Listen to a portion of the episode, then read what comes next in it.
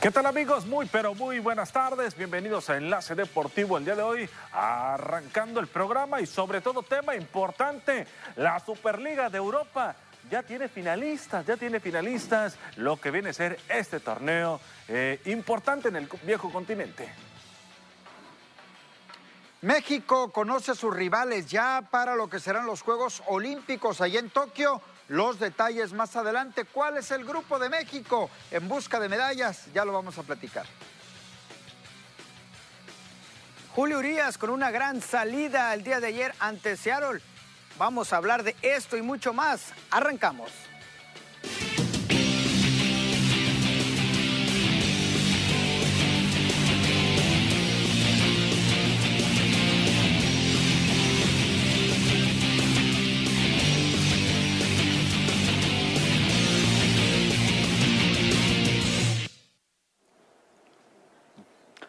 ¿Qué tal amigos? ¿Cómo están? Bienvenidos. Esto es Enlace Deportivo. Ya dábamos adelante, adelanto de lo que vamos a tener en el programa. Los saludo con mucho gusto, Ernesto Netillo. Buenas tardes y bienvenidos. ¿Qué tal, Abisaid? Muy buenas tardes, listos para entrar en materia. Eh, gran presentación de la Superliga de Europa de Ernesto, ¿eh? Ya hay finalistas, sí. Solamente quedan uno o dos equipos nada más. ¿eh? Muy bien, vamos a arrancar con ese tema, el tema de la, de la Superliga, que a final de cuentas se desmorona este tema, una liga que nunca existió, que no ha existido y que posiblemente en un futuro podría ser, podría darse, ¿por qué no? Y que de mi parte, mi punto de vista, es que la idea no es mala. Me parece que la idea no es mala de crear un torneo de este tipo, pero me parece que debe de ser con todas las bases y que debe de ser con seriedad y con todo el reglamento posible.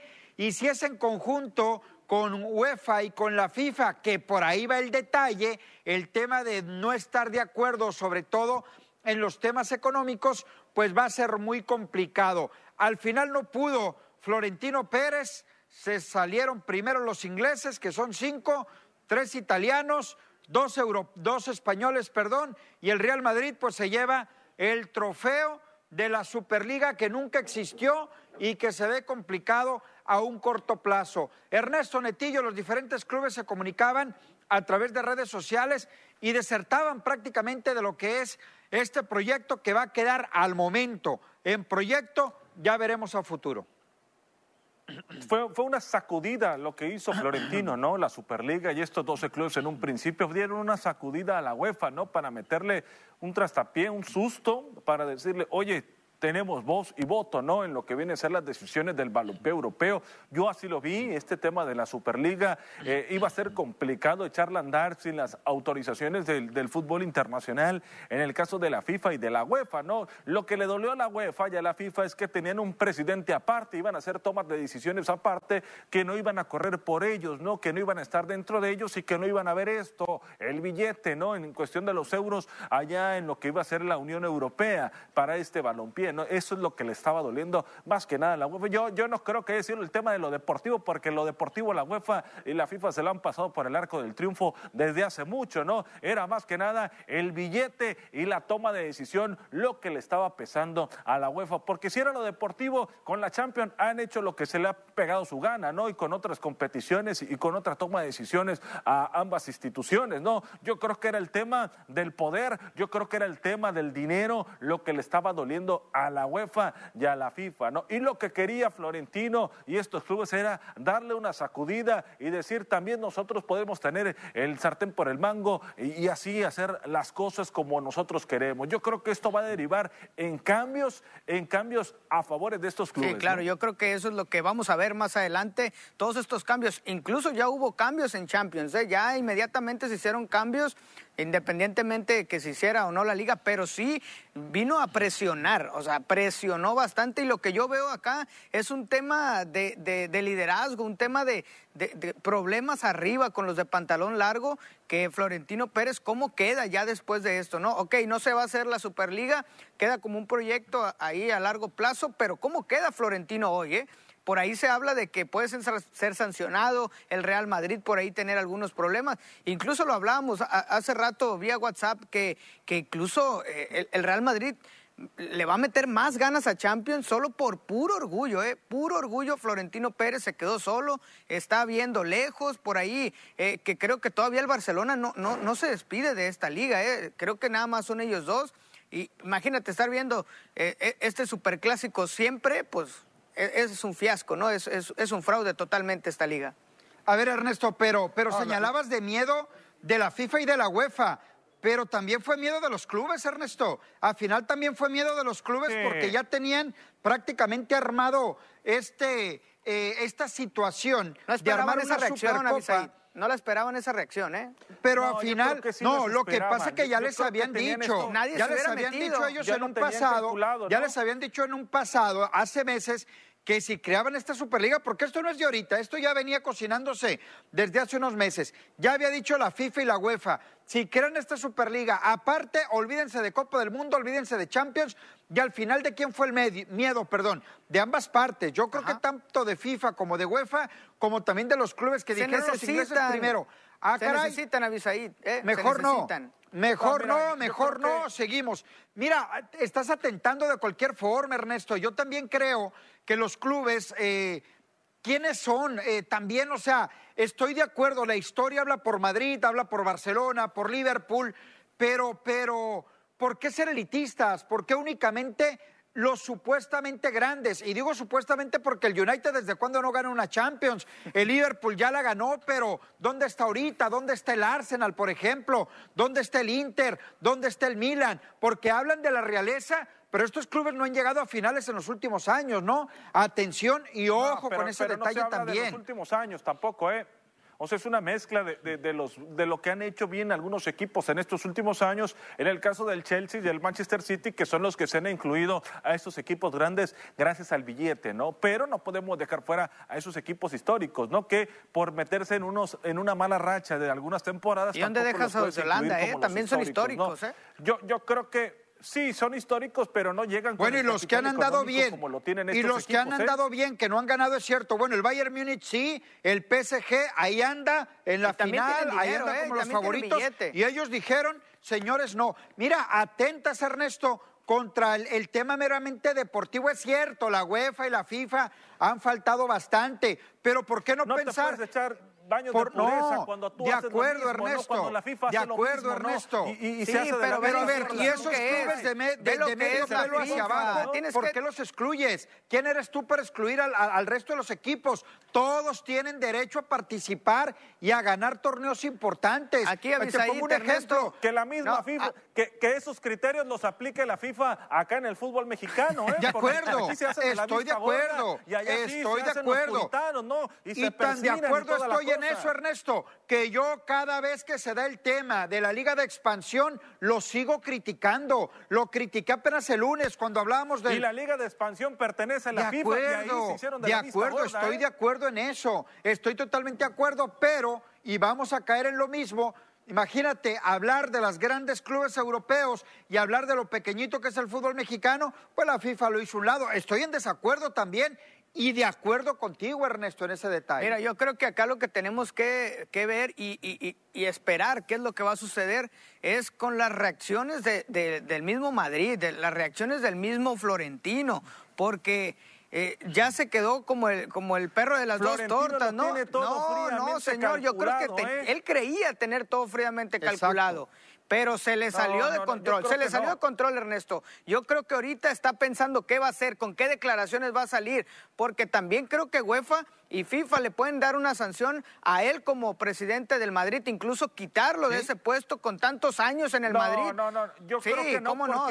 Apenas había declarado y de repente ya, ya habían salido unos, unos clubes, entonces no, no, no, yo creo que, vamos a esperar. la ¿eh? situación para Florentino, la, la, UEFA no puede castigar algo que no a lo mejor. O sea, no puede, ser. Al final todo terminó en palabreríos, ¿no? O sea, se habló de un proyecto, no puede Pero quedó muy mal, quedó muy mal, no, muy es mal como, quedó. Es como si, si tú como autoridad jurídica quisieras castigar un delito que no se cometió. O sea, caray, aquí no hubo nada que sancionar porque no se ha cometido nada. ¿Sabes al final con qué me quedo, Ernesto, con ese tema de la, de la Superliga? que insisto, reitero, no me parece tan malo el proyecto, pero me parece que hay, que hay que asentarlo bien. A final de cuentas lo hacía Florentino y compañía por el tema económico, lo deportivo, olvídense. ¿Sabes con qué me quedo? Con las protestas de los aficionados de la mayoría de los equipos que no querían Superliga, las reacciones de los técnicos que en su mayoría Unos que ni participan no en la querían Champions opinar, la. No, ¿no mayoría no los del querían Chelsea? opinar. Los del Chelsea, las y de los la entrenadores, los entrenadores que estaban a un lado y no estaban de acuerdo en el tema de la Superliga, ¿eh? ¿Qué va no a pasar con Mourinho. Avisaí, Ernesto? ¿Qué va a pasar con Mourinho? Si él Se habla que lo de Mourinho también fue por el tema del, del bajón que tuvo Sí, el sí. Tottenham, ¿no? Aprovechó. Se, se habla que fue una, una Exacto, un complemento, eh, fue por ahí exactamente. totalmente en el tema deportivo, ¿no? Mourinho ya tiene rato que no, que no hace reaccionar Tenemos que ir a una equipos. pausa, vamos a la pausa, regresamos, hay mucho más que platicar aquí en Enlace Deportivo.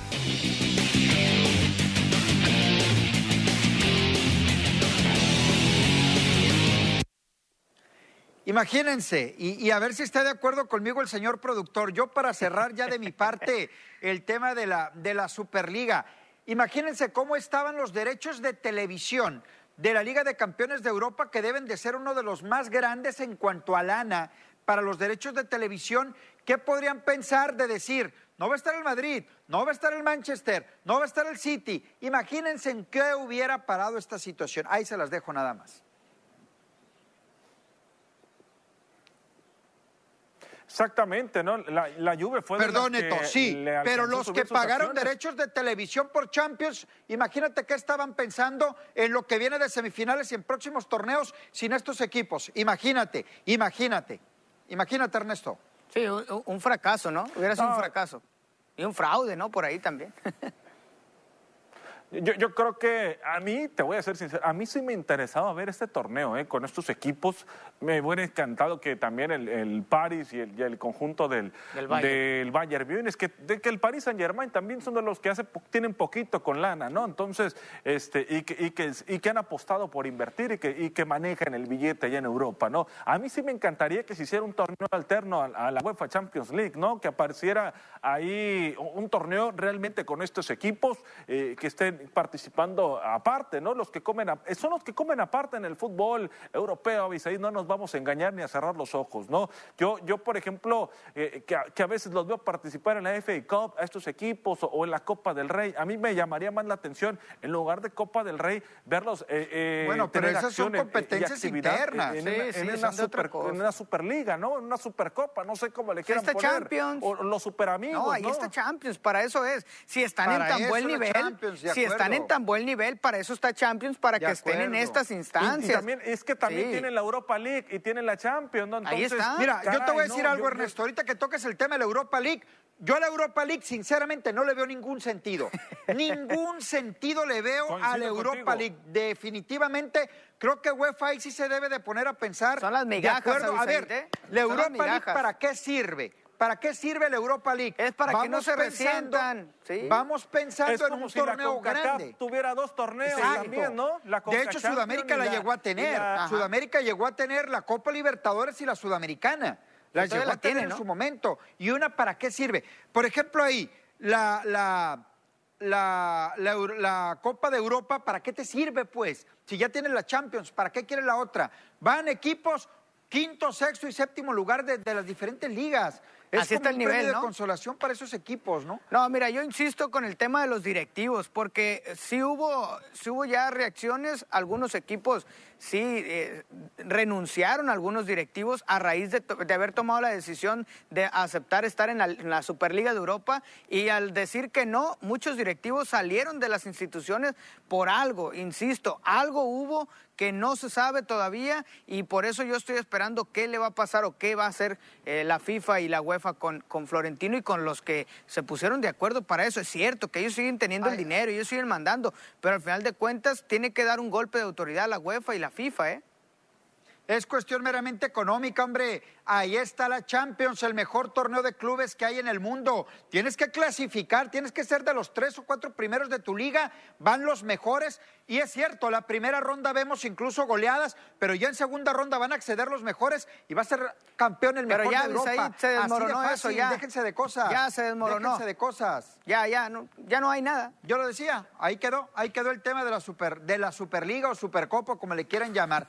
Pues no sé, de, de mi parte es el resumen de lo que fue o pudo ser y no fue, ¿no? Fue una De la llamarada nada más, ya se terminó eso, no, no va a haber nada, nada más va a haber cambios, es lo único que va a haber, cambios a raíz de todo esto. Y ya veremos qué tipo de cambios, ¿no? Es lo que vamos a, a tener en el fútbol de Europa, que es donde mejor fútbol se, se juega. Hoy se reanuda eh, la Liga MX con un partido pendiente entre los Rayados del Monterrey y las Chivas Rayadas del Guadalajara. Un partido pendiente que le sirve más a Chivas. Jornada 12, ¿no? Jornada 12, le sirve más a Guadalajara por la posición en la que se ubica. En ganados tiene siete Monterrey, cuatro empates, tres derrotas, 25 puntos, 19 goles a favor, 9 en contra. Chivas, tres ganados, siete empates, cuatro derrotas, 16 puntos, 18 goles a favor, 20 en contra. Monterrey con esa posibilidad de meterse a los tres primeros y Chivas buscando una reclasificación. Este partido que se, se- se mantuvo, no se jugó en la jornada 12, porque si bien Chivas era la base ¿no? de aquel preolímpico, Sí. y Chivas pidió permiso y dijo, denme chance de, de no jugar esta, esta jornada, y bueno, ahora, ahora creo que está mejor que, la, que, que se haya pospuesto. Creo que Chivas viene con un envío anímico, es cierto, le ganaste a Cholos, pero ganaste. Eso es bueno para la institución. No es el, el gran torneo de Chivas, ya tiene muchos torneos que no es el gran torneo. Incluso el torneo pasado que eliminó a América no fue un gran torneo. Pero ahora, enfrentarte a Monterrey, el cuarto lugar, que creo que viene de más a menos. Y Chivas, al contrario, viene de menos a más. Creo que es, es importante para Chivas No, este no, partido. No, no, sí, tampoco, sí, ojo, tampoco. porque si Chivas gana este partido, se puede meter al repechaje. ¿eh? Ojo Pero, con eso. ¿eh? Netillo, Sí, sí, sí, pero no puedes decir que va de menos a más cuando estás en la posición Exacto. 14 de la tabla. O sea, Estás más cerca del ganando. Si, si vienes de ganar, vienes de ganar, ¿eh? puedes ganar este partido. Claro que lo puede ganar Chivas, ¿eh? Yo, yo digo que sí ahí lo es puede la- ganar. Ahí es el punto, ahí sí coincido contigo, ¿no? Pero aquí Guadalajara, ese partido que, o sea, a Guadalajara le quedan Ajá. tres, el de este, el de, el de hoy y dos más, ¿no? De conjunto en la Chivas. ¿De qué te sirven, no? De enracharte, lograrte meter al repechaje y dar pelea en el repechaje, ¿no? Para eso te sirven estos tres partidos y ahí sí te compro que el equipo va de, de menos a más, ¿no? Pero un partido como parámetro ante los Cholos de Tijuana para No, mí no, no, no. es venir de Yo- a menos lo que yo me más, ¿no? refiero- Guadalajara ha estado, ha estado, no así, ha estado así como que quiere levantar, ¿no? Entonces, eh, necesita las bondades de la Liga MX, le permite al equipo de Chivas, junto con otros más, de poder buscar y pelear. Es reglamento, el estar en la reglamento, así dijeron, cosa que el para reglamento. Hoy depende de Sí. ellos, ¿eh? Si gana, se mete al repechaje, si no, Ajá. va a depender ya de otros Sí, resultados. este partido es fundamental para Chivas. Si este partido no lo gana, que se despidan ya de Bustetich y que se despidan de todos, ¿eh? Y que se despidan de todos los, los, los jugadores estos que trajo Ricardo Peláez, que por cierto, eh, el, el Tapatío ya está ofreciendo a sus propios jugadores para, para reforzar porque no va a haber dinero para refuerzos, ¿eh? Bueno, pues con lo que se gastaron, mal gastado Guadalajara. Así es.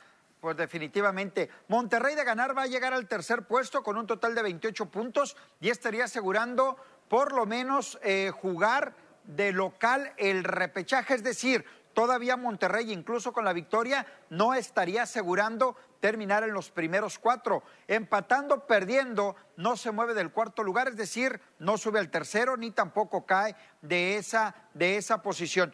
Sigo Sí, pensando sí, que pero no Monterrey... tiene, no tiene seguro el, el estar directo, ¿Perdón? ¿eh? No, no lo tiene, no lo tiene seguro O sea, todavía. Monterrey nece- necesita los tres puntos para asegurar estar ahí, ¿no? Guadalajara ganando, sube al noveno lugar con 19 puntos, entraría por el momento a repechaje jugando de visita, dejando eh, fuera de ese lugar número 12 al equipo de Pumas. Empatando no se mueve del lugar 14 de la clasificación general y perdiendo tampoco se va a mover, pero si pierde por más de dos goles cae al lugar 15 por debajo del equipo de los Cholos de Tijuana. Guadalajara no tiene de otra, Guadalajara tiene que ganar este partido, lo cual yo en lo particular lo veo más que complicado. Para mí Monterrey, abajito, poquito abajo del América y de Cruz Azul, es candidato también a ganar el título de este torneo. Ojo con Chivas, ¿eh? Ojo con Chivas, que si Pues se ojo, mete... ojo de que Sí, no voy a ser de los últimos, Sí, ¿eh? sí, no, no, ojo de que no voy a eh, ser de los últimos, Netillo. Digo, es cierto, este plantel ha, ha- ha pecado de otras cosas extracancha. El tema de, Uriel Antuna, no sé cómo va a llegar este partido después de haber sido sancionado en la semana por esas declaraciones de que incluso dijo que quería ir a la América, podría ir a la América, que quería ir a Europa antes de ser campeón. Imagínate. O- imagínate la mentalidad que tiene este jugador. eh, no está pensando en su equipo y y así como él está otros, ¿eh? Que en la semana he visto mucho reconocimiento y yo me agrego al reconocimiento de Jesús Ricardo Angulo, el Canelo, que es cierto que no es el mejor jugador de Chivas, no es el mejor jugador de Chivas, pero cuando estuvo con Cholos, lo poco que tuvo ahí lo aprovechó, lo poco que tuvo con, con Necaxa lo aprovechó y está con Chivas siendo de los más regulares. No es el mejor, pero es de los más regulares de esos refuerzos que trajo Ricardo Peláez. Creo que está punto y aparte de todos los que trajo Ricardo Peláez. Y le aplaudo al Culichi, eh, porque yo, lo vimos aquí en Dorados y eh, siempre sudando la camiseta que ha tenido con Dorados, con la que ha tenido y hoy con Chivas, es de los más regulares. ¿eh? Antes de ir a la pausa, solamente comentar, así como lo dice Abisaid, así como matemáticamente tiene la posibilidad de estar en el repechaje, matemáticamente también tiene o, puede quedar en el último lugar. ¿eh? Vamos a ver qué pasa con el juego 8 de la noche, Monterrey contra Guadalajara. Vamos a la pausa, regresamos, hay más en Enlace Deportivo.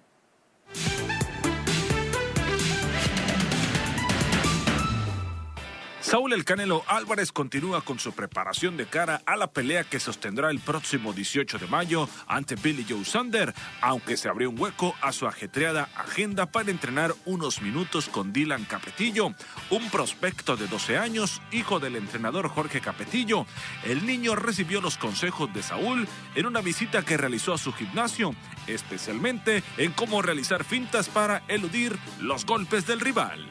La esperada batalla entre los pesos pesados británicos Tyson Fury y Anthony Joshua apunta a territorio árabe, según lo dejó ver el promotor Bob Arum, en espera del anuncio oficial en un lapso no mayor a 10 días y con fechas tentativas del 24 de julio, 31 de julio o 7 de agosto sobre la mesa, lo cual será una decisión por parte de los promotores locales. Arum dice que existe el acuerdo para llevar a cabo la batalla en Jeddah y que habría un cupo de 20 mil fanáticos. Ignacio Beristain, uno de los entrenadores más laureados en la historia del boxeo mexicano, cuestionó con dureza el enfrentamiento entre Andy Ruiz y Chris Aveola el próximo primero de mayo, al grado que lo calificó como un fraude. El miembro del Salón de la Fama y quien ha trabajado junto a pugilistas de la talla de Ricardo Filito López, Juan Manuel Márquez y Oscar de la Hoya, por mencionar algunos, señaló que poner a Ruiz frente a Arreola no fue una buena decisión, ya que el segundo no pelea desde el 2019 y sus últimas exhibiciones quedó a deber.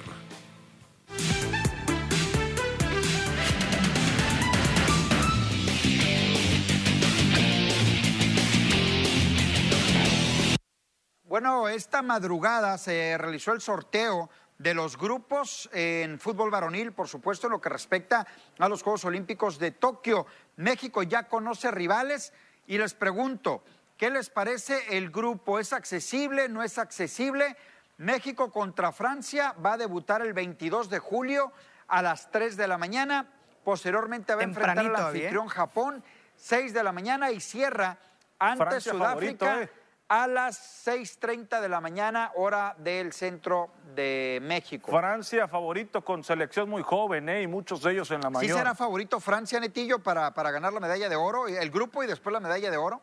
Mira, es un, es un grupo difícil para México, sí. ¿Por qué? Contra Francia, hablando de estos jugadores, hablando de Kylian Mbappé, si es que lo presta el PSG, y aparte podemos hablar de otros refuerzos que pueden llegar a, los Juegos Olímpicos. El tema de Japón, siempre se le complican estos equipos a México. Y más que también, Y también los eh, africanos, en este caso está Sudáfrica, son muy rápidos y no pueden detenerlos. Entonces, los tres equipos van a ser difíciles para México, pero me quedo con ese recuerdo de que Japón estuvo en aquel 2012 en, el camino de México para llegar al oro, así que... Mm, quiero, 3-1 México, 3-1 Quiero, quiero ser optimista, quiero pensar bien, quiero decir, ah, México va a hacer grandes cosas, todavía no dicen quiénes son los refuerzos y tengo dudas de quién realmente puede reforzar a esta selección, porque en realidad no sé qué jugadores pueden ser refuerzos, eh, entre comillas, ¿eh? porque viendo los refuerzos que va a llevar España, el, refuerzo que va a llevar Egipto, el refuerzo que va a llevar Francia en su caso, ¿qué refuerzos puedes llevar a México de ese nivel? Eh? Anota a Guillermo Ochoa y a Henry Martín de entrada. No, hombre, a Chicharito dice que va a regresar. Anótalos a ellos dos. Mira, eh, en el tema, en el tema del grupo, para ir contigo, Ernesto, creo que México se va a pelear un lugar con Francia o con Japón. No creo que Sudáfrica vaya a ser rival. Sudáfrica yo creo que va a ser último lugar. Clasifican únicamente dos por sector. México la va a tener muy complicada porque peleas con Francia, una potencia, como lo dices Netillo, y Japón por ser anfitrión. Si estos Juegos Olímpicos fueran en otro lado, yo pondría a México con Francia, pero al ser Japón anfitrión, eso le da una fortaleza impresionante. México se la va a tener que jugar con todo. Sí, con afición local, ¿eh? nada más. Va a ser nada más afición local, nada más. Como que pues, tantito peor. Ajá. Tantito Sí, señor, peor. mira. Son locales 100%. Yo creo que es un grupo, preferiblemente el grupo A, a que te haya tocado el de Egipto, Ajá. España, Argentina y Australia, o el de Brasil, Alemania, Costa de Marfil y Arabia Saudita, ¿no? Yo creo que es más factible todavía este equipo Oye, pelearle ¿quién a? Francia, pelearle ¿Quién sabe, a Japón, Ernesto? ¿no? Y ¿Quién pelearle sabe, a- al Ernesto? equipo de, Mira, de Sudáfrica. Lo, lo que pasa es que muchos, mu- muchos países no son tan potencia en estas categorías como lo son a, a nivel selección mayor, ¿eh? No lo son tanto, Ernesto. En aquellos Juegos Olímpicos, cuando México eh, gana la medalla de oro, estuvieron México, estuvo Japón, es cierto, estuvo Brasil, no recuerdo al rival de Brasil en, en semifinales, pero no son esa potencia que son en selección mayor. Claro, debemos de tomar en cuenta un Brasil, a una Argentina, a un Francia en este caso. España. Pero creo que va a depender mucho de los refuerzos que lleven este equipo, en, en- en particular Francia, ¿eh? En particular Francia. Sí, pe- pero, no deja de ser buenas. O sea, si le pones el dedo a los españoles, todos juegan en Europa. Si le pones el dedo a los alemanes, lo todos los en sea, Sí, claro. No dejan Sí. ser jugadores que, aunque no es el mismo nivel, pero todos acuerdo, están jugando en el continente europeo por obvias razones. Y en México, ¿a- ¿de dónde llevas? no Material de la llevar MLS, Ochoa y a de lo que viene a ser la Liga MX y a ver qué europeo te pueden prestar. Sí, ¿no? yo creo que si se pudiera, digo, si te prestaran eh, a Diego Laines que da la edad, sería muy bueno. Eh, Edson Álvarez. el Edson Álvarez también da la edad, si te lo prestan.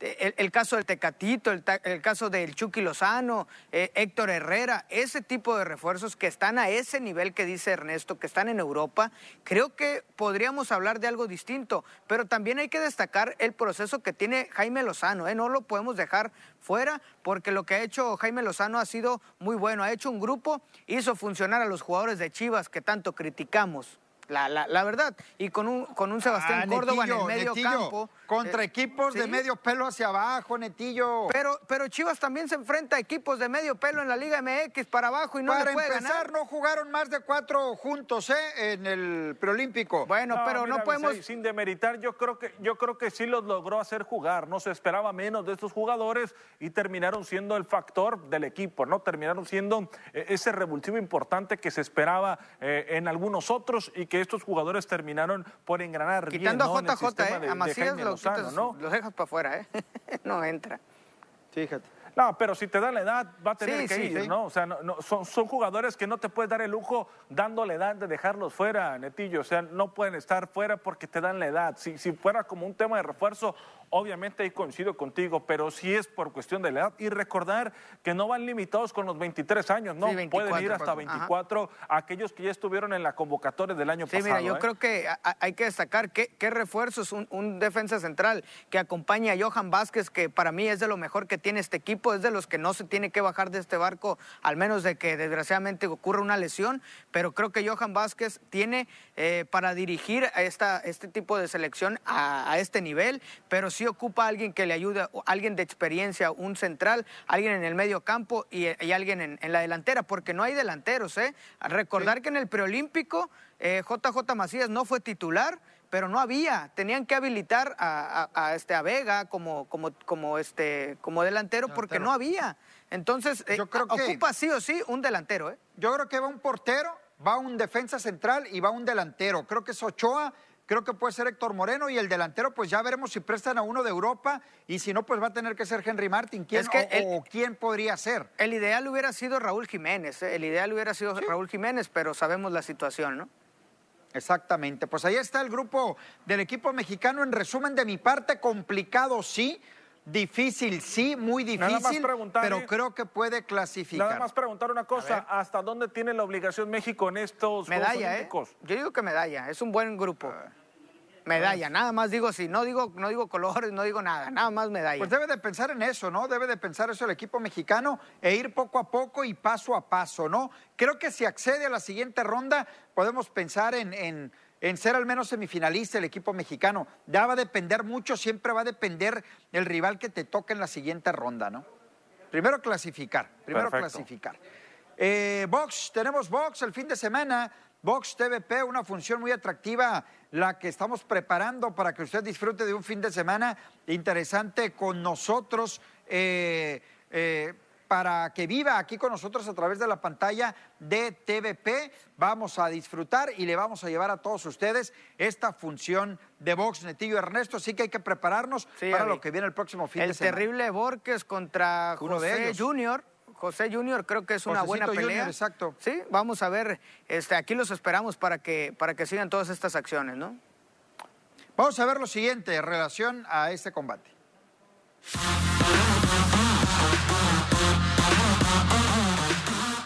Diego, excelente, como siempre, responsable, trabajando fuerte día a día, eh, sumando, sumando en, mi, preparación con, gente importante. Alfredo Zuna viene de Obregón, eh, trabajando con una gran, un gran, buen entrenador, está mi padre, está Antonio Marco y me han estado puliendo, trabajando lo mejor de mí y, van, a van a ver un juevesito excelente en este 24 de abril. Un juececito renovado, un juececito explosivo, e inteligente, que va a trabajar sobre piernas y cuando el, rival cometa un error, lo voy a aprovechar al máximo. Para ver un juececito que va a sorprender al público y que, van, a, van a desear que no se vaya juececito de, desde el ring. Mi fortaleza es la inteligencia, la explosividad y, y mi mano izquierda. Esa es la llave de, de mis triunfos. También siento que una cosa que ha cambiado mucho en mi vida es hacer las cosas mejor, trabajar con, gente importante y con Dios por delante, que me, había alejado un poco de Él y ahorita que estoy de vuelta con Él me siento más tranquilo y con mucha seguridad en mí.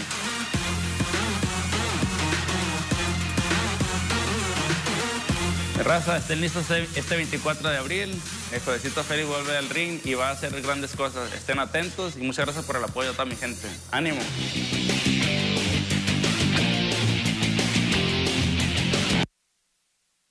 Nosotros sabemos de remodelaciones, tú puedes darles tiempo extra con adhesivos para pisos y muro pegazulejo, pegavitro y polimor. Los mejores adhesivos en la zona del Pacífico. Detrás de cada recubrimiento duradero, Niasa, entre tú y tu obra.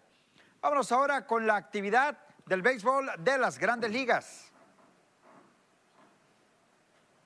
Vamos a ver qué ocurrió con los mexicanos allá en la Gran Carpa con la participación, sin duda alguna, lo de Julio Urias. El de ayer fue fenomenal. Para mí, su mejor salida en lo que va de la temporada. Siete entradas magistrales de solamente un imparable. Y después de él vino Víctor González en la Yarita para complementar la estupenda participación. Ramón Urias por parte del equipo de los Orioles de Baltimore de uno nada. Y por parte de mexicanos, ¿no? En el caso de Giovanni Gallegos, que carga con la derrota con el conjunto de los Cardenales de San Luis. Eso en la actuación de los mexicanos allá en el béisbol de la Gran Carpa, señoras y señores. Pero ayer con los Dyers de Los Ángeles se lucieron los dos lanzadores mexicanos. Por supuesto, la apertura ayer de Julio Urias fue genial. Pudo ser la salida de su carrera, ¿no? La de Julio Urias. Los números son sensacionales. 11 ponches en este partido, solamente un imparable, solamente eh, es lo que le puede hacer el equipo de los Marineros de Seattle.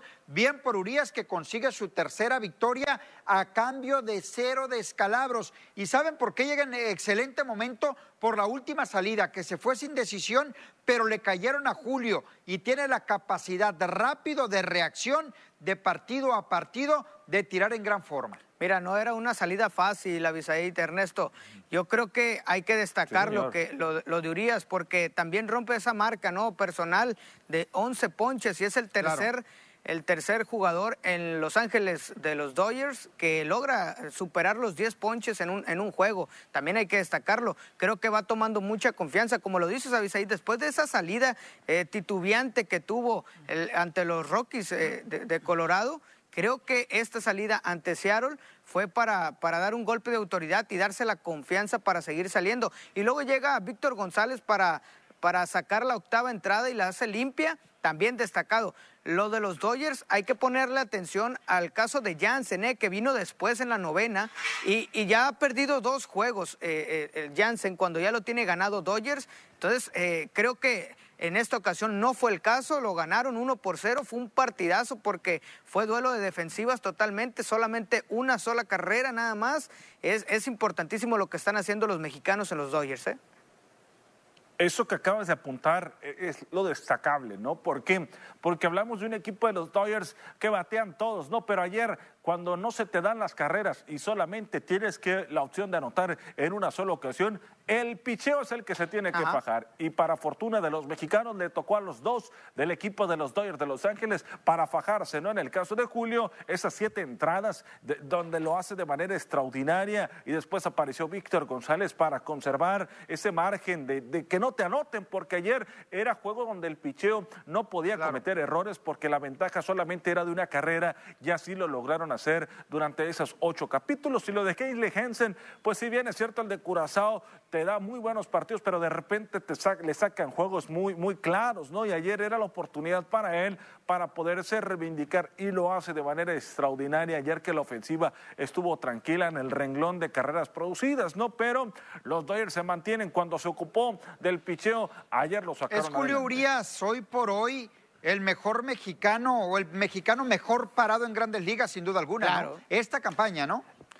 Sí, hablando de mexicanos nativos. Claro que sí, ¿eh? sobre, y sobre todo con, exacto, ¿eh? con un equipo con esa, con esa exponencial que tiene, ¿no? Donde, en el reflector que tiene el equipo de los Dodgers de Los Ángeles. Hablando de Pichot, por supuesto que sí, por lo que hizo en Serie Mundial, lo que está haciendo. Si hablamos de bateo, obviamente está Alex Verdugo, que es el que es más regular. No, pero, pero, está por encima Julio, ¿no? Ahorita, está por encima Julio. Para mí es el mejor mexicano en este momento. Es lo que te digo. yo, yo, voy al, tema. Pero los dos están, Los dos están en, equipos que, pero, están hablo, en el ojo de acuerdo, Neto, ¿eh? pero, pero hablo de lo que están haciendo individualmente, que es muy bueno lo de Verdugo, es muy bueno, pero lo de Julio. Tienes tres ganados ya, no tienes derrota y ahí vas consolidando. Claro Creo que, no puedes comparar, Avisaí. no los puedes comparar porque uno es ofensivo y el otro es totalmente defensivo. Independientemente, si a ustedes les preguntan quién es el mexicano mejor parado en grandes ligas en este momento. Pero ¿por qué hacer comparaciones? ¿O por qué poner a competir no, a los No lo estoy poniendo a competir, yo Ernesto. Yo, creo que me están confundiendo, me están confundiendo. Yo hablo de que Julio Urias está bien parado ahorita en Grandes Ligas. Mira, bien parado lo que, pasa, y lo que está haciendo es sensacional. Mira, Avi, y yo, yo creo que el tema de Julio es... Es que eso no está en, eso no está en tela de juicio, Es ¿eh? el tema eso no de que Julio es nativo. La, e, Ese es un tema, ¿eh? Porque mucha gente no se siente identificada con Alex Verdugo. Mucha gente no, no siente ese color de, de Alex Verdugo, no siente como mexicano soy Alex uno, Verdugo. Soy uno de ellos. es cierto que es, que es mexicoamericano, que es mexicano, pero no se sienten identificados. Verdugo ¿Sabes qué? Y lamentablemente porque Alex Verdugo sale hasta con los paquetes de la bandera de México, ¿no? Y creo que lo discrimina o lo discriminan al no considerarlo. Exacto. El muchacho tiene sus documentos y, que ha jugado para la selección. Sí, ha jugado para la selección. mundial, Exactamente. Y, no, es el caso, ¿no? La, la comparativa en que si es o no es mexicano, en que si se siente o no se siente, no. Yo, yo, ni uno de los dos ha Yo lo que quería decir, a, mí me llama la atención eso, ¿no? O sea, me llama la atención por qué hacer eso, ¿no? Cuando veo yo, por ejemplo, en Liga Mexicana del Pacífico que le da proyección a estos peloteros, en el caso de Alex Verdugo, Julio Urias, que cuando ni siquiera han jugado una entrada, ¿no? En Liga Mexicana del Pacífico, ¿por qué nosotros demilitarlos, no? A ellos si están poniendo el alto el nombre de México, no caray, este, no, no, yo no entiendo en ese aspecto, yo creo que hay que darle el reconocimiento a Verdugo y por supuesto. Vamos a una pausa, regresamos.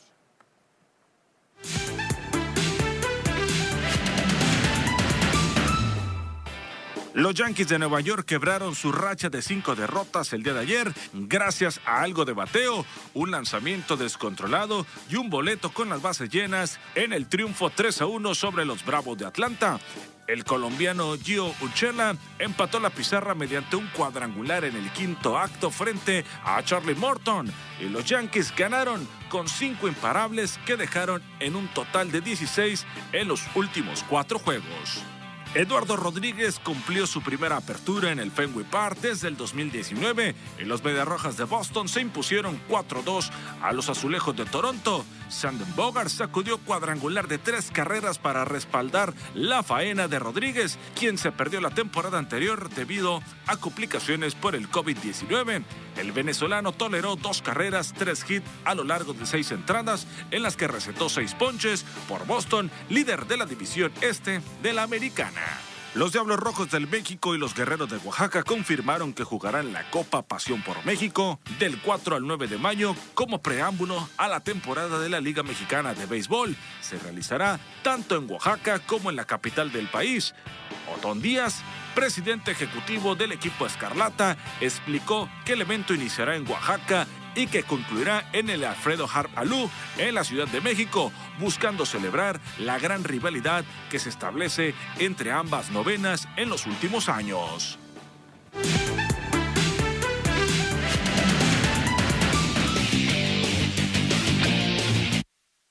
El tema de box, le recuerdo la función eh, de box que vamos a tener el próximo sábado a través de la señal de TVP a las 8.30 de la noche. Ya veíamos a Josecito Félix, quien va a enfrentar a Adalberto el Terrible Borges, quien se está preparando en Culiacán para el combate de este fin de semana. ¿Qué fue lo que dijo de esa pelea y del rival? Vamos a escucharlo. Pues ya, ya me siento mejor, ya estaba, estaba pues entrenando y, y usted sabe que cuando ya se prepara uno a conciencia, pues ya le entra la adrenalina y las ganas de querer pelear ya, pues. Entonces yo ya ahorita pues ya, ya estoy listo para el sábado. Em, eh, se sabe de él porque pues es a nivel ya él internacional, ¿no? Es un peleador que ya está clasificado y ha peleado con... Entonces, sé lo, sé lo que me tengo y por eso también pues agarré la pelea porque pues que tenga él que no tenga yo. Pues muy bien, así es como comienzan a, calentar. Mañana la conferencia de prensa y el próximo viernes la ceremonia de pesaje previo a este combate. La función de box va a constar de seis peleas interesantes, todas y cada una de ellas. Aquí tenemos la, la cartelera, la pelea estelar, Félix Jr. ante Adalberto Borges y vemos el resto de los combates. Sí, yo creo que una de las... Mira, va a ser una muy buena cartelera, hay que estar muy pendientes. Y la invitación para la gente de Sinaloa y a nivel regional que nos va a estar viendo, que hay que recordar, ¿no? Que Sinaloa es tierra de claro. boxeo, ¿no? Y también Sonora, también ahí se dan muy buenos boxeadores, lo llevan en el ADN los deportistas, ¿no? Cuando hablas de base, cuando hablas de fútbol y cuando se habla de boxeo. Campeones mundiales salen de esta tierra, no salen de esta zona. O sea, campeones del mundial es que, con gran exposición, así que hay que estar muy pendientes de lo que se va a vivir el próximo 8.30 sábado. 8.30 de la noche, el sábado, lo esperamos. Pausa, regresamos.